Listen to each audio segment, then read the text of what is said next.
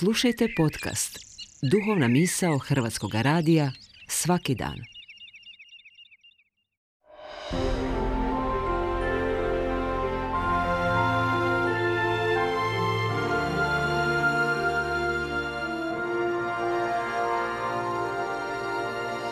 Duhovna misao.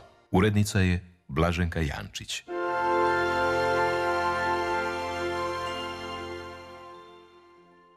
Poštovani slušatelji, lijepo vas pozdravljam.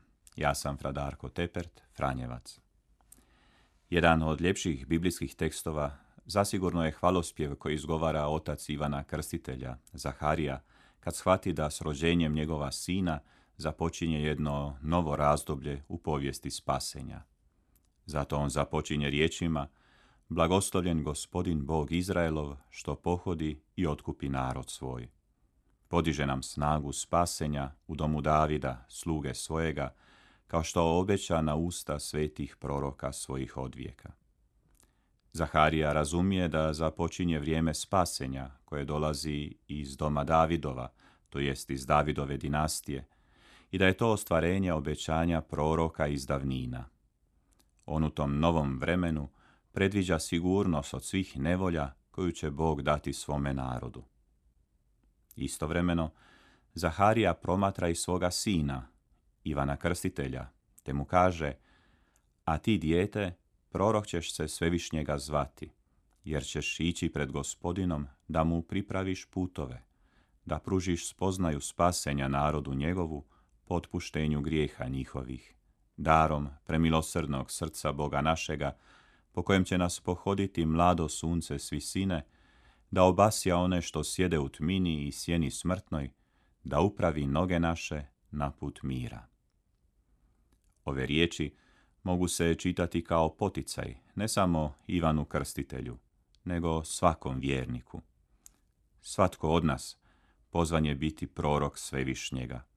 Svatko od nas pozvan je ići pred gospodinom da mu pripravi putove. Svatko od nas pozvan je svjedočiti spasenje koje je ostvareno u Isusu Kristu, osobito po otpuštenju grijeha. Svatko od nas pozvan je svojim milosrđem pokazivati Božje milosrđe. Svatko od nas pozvan je upijati svjetlo Božje ljubavi, svjetlo Božje riječi, svjetlo Božje dobrote, te ga isijavati drugima. Poštovani slušatelji, noćas i sutra kad budete gledali prikaze malenoga Isusa u jaslicama, shvatite taj prizor kao poziv. Ovaj dječak koji se rađa u jaslama, u siromaštvu zbog nas, radi našega spasenja, poziva vas da budete njegovi proroci, da svojim životom, svojim postupcima, svojim opraštanjem, svojim dijelima unosite spasenje i mir u živote ljudi oko sebe. Svaki bi se vjernik trebao često sjetiti trenutka u kojem je gospodin postao važan u njegovu osobnom životu. To je onaj trenutak kad ste si posvijestili da ste spašeni, da ste pomilovani, da vas je Bog na neki način zagrlio, da vam je pokazao svoju blizinu.